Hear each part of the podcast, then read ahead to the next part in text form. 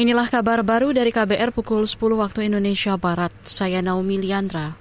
Saudara kalangan parlemen mendesak aparat tidak melakukan operasi yang dapat melukai warga sipil saat menangani konflik bersenjata di Kabupaten Duga, Papua Pegunungan.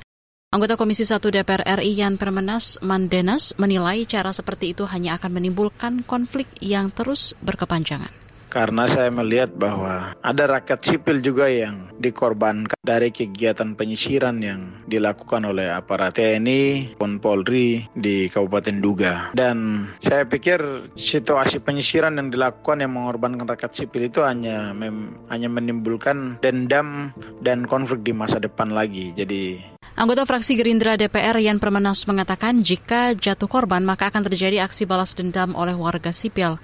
Kata Yan, aksi penyisiran boleh saja dilakukan namun tetap harus mempunyai sasaran target yang jelas. Akhir pekan lalu, satu anggota TNI tewas saat baku tembak dengan Tentara Pembebasan Nasional Papua Barat. Baku tembak terjadi saat aparat berupaya menyisir lokasi yang diduga menjadi tempat penyanderaan pilot Susi Air di Nduga, Papua Pegunungan.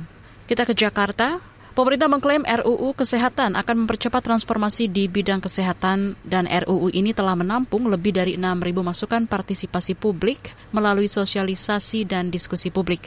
Menteri Kesehatan Budi Gunadi Sadikin mengatakan rancangan regulasi inisiatif DPR itu sesuai dengan inisiatif transformasi kesehatan nasional. Kemudian di transformasi layanan rujukan atau di rumah sakit, kita juga akan melakukan transformasi besar-besaran dengan memastikan layanan rumah sakit di seluruh kabupaten kota dan provinsi siap terutama untuk melayani penyakit-penyakit katastrofik yang paling banyak mematikan masyarakat kita, yaitu stroke, di sekarang 300 ribuan per tahun, lebih besar dari COVID. Kemudian juga jantung, 250 ribu kematian per tahun.